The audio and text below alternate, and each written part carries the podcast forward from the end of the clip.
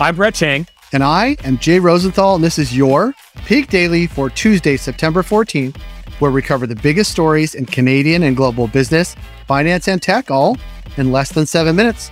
Brett, did you watch the Video Music Awards this past weekend? Jay, I'm going to give you the same answer I've given anyone who's asked me that question for the past decade. The answer is no. Well, maybe you should have because there's a couple Peak Daily tie-ins. Are you ready? Connect the dots here. Well, okay, I'll try. We talked about Olivia Rodrigo last week on the Peak Daily, where we talked about she post launch of her album, gave credit to people for helping her, quote unquote, write her songs. She won a bunch of awards because she's great. There was also another Canadian tie-in because Justin Bieber won Artist of the Year, Best Pop Song. He gets his peaches down in Georgia, he gets his weed from California, and he wins VMAs. That's all very exciting. Uh, I do want to move on though, because I hate the fact that you, in this moment, are more culturally relevant than me. Well, I do have an 11 year old, so let's get to it. Brett, what do we have for Peak Pals today? For our first story, Cineplex and Cineworld go Cineboom. For our second story, mRNA is very hot technology. And for our last story, Amazon's hiring a lot of people in Canada. Like a lot of fallen lovebirds, for our first story, Toronto Cineplex and the UK Cineworld are heading to court to decide who's to blame for their merger falling apart. Brett, I'm going to use a film term here. How did this meet cute fall apart? In a pre pandemic time, a long, long time ago, Cineworld had agreed to buy Cineplex for $2.8 billion. But this was in December 2019, and not long after COVID 19 descended on our country, making movie theaters not the best businesses to hold on to. So once the pandemic hit, Cineworld scrapped the deal due to nationwide theater closures, but now they're going to Cinecourt to decide whose fault it is, if anyone's. So Cineworld is arguing that within the deal was a clause regarding adverse events but it's unclear if that includes, I don't know, a global pandemic. Cineplex also argues that Cineworld didn't give them enough notice about breaking off the deal. So we have two cinema giants duking it out off the big screen, but why should Peak Pals care, Brett?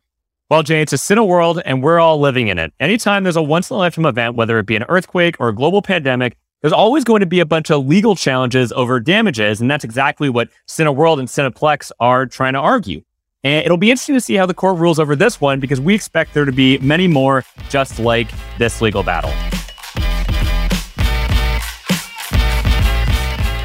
For our second story, China's Everest Medicine is buying Canadian Providence Therapeutics mRNA vaccine tech in a deal that's valued at over 500 million American. Jay, what exactly is Everest buying? Calgary based Providence Therapeutics has developed a COVID vaccine that's currently in phase two of clinical trials. The vaccine uses the same mRNA technology as the Pfizer and Moderna shots, but of course, this one is maple syrup flavored because it's Canadian. And while China has developed their own vaccines, both their shots use the more traditional vaccine technology It's also used by the AstraZeneca shot and the J&J one. But now the government wants to get their hands on some mRNA technology, and they think Providence has the best option. Of note, analysts expect Providence's mRNA shot to be used as a booster rather than a first dose. So, Brett, why should Peak Pals care about Everest Providence deal? Well, it's because it's a Canadian company and they're finally getting in on the fun. After seeing companies like Pfizer and Moderna make billions off of their mRNA technology, it's promising that a Canadian biotech company finally has their horse in the race. And for our last story, come on, Jeffrey, you can do it. Amazon plans to add 15,000 new jobs in Canada. Brett, what do we all need to know about Amazon's Canuck hiring spree? The Canada announcement was made alongside Amazon CEO Andy Jassy's bigger announcement that it would hire 55,000 workers around the world to fill corporate and tech roles. But to be clear, this announcement was specifically related to Amazon's commercial warehouses, which are located in suburbs throughout the country, and not their fancy downtown Toronto offices, which have kombucha on tap and ping pong battles all day. When do we get kombucha on tap, Brett? Never, Jay. Never. To attract employees, Amazon's looking to increase their warehouse workers' hourly pay from $17 an hour to $21.65, but critics remain concerned over Amazon's labor practices. Well, first of all, critics don't like kombucha. And second of all, some Amazon employees have criticized the company for treating them like robots and forcing them to work in unsafe and grueling conditions, tracking their movements through time on task apps and the like.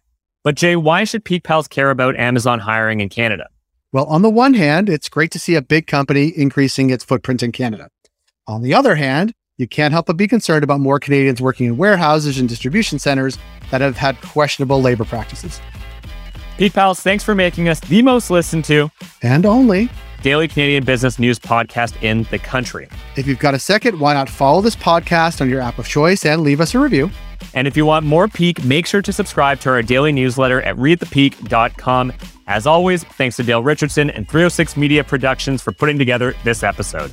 Thank you, Dale, and thank you, Brett and Justin Bieber. You know, you can get your weed in Kelowna now too. Have a good day.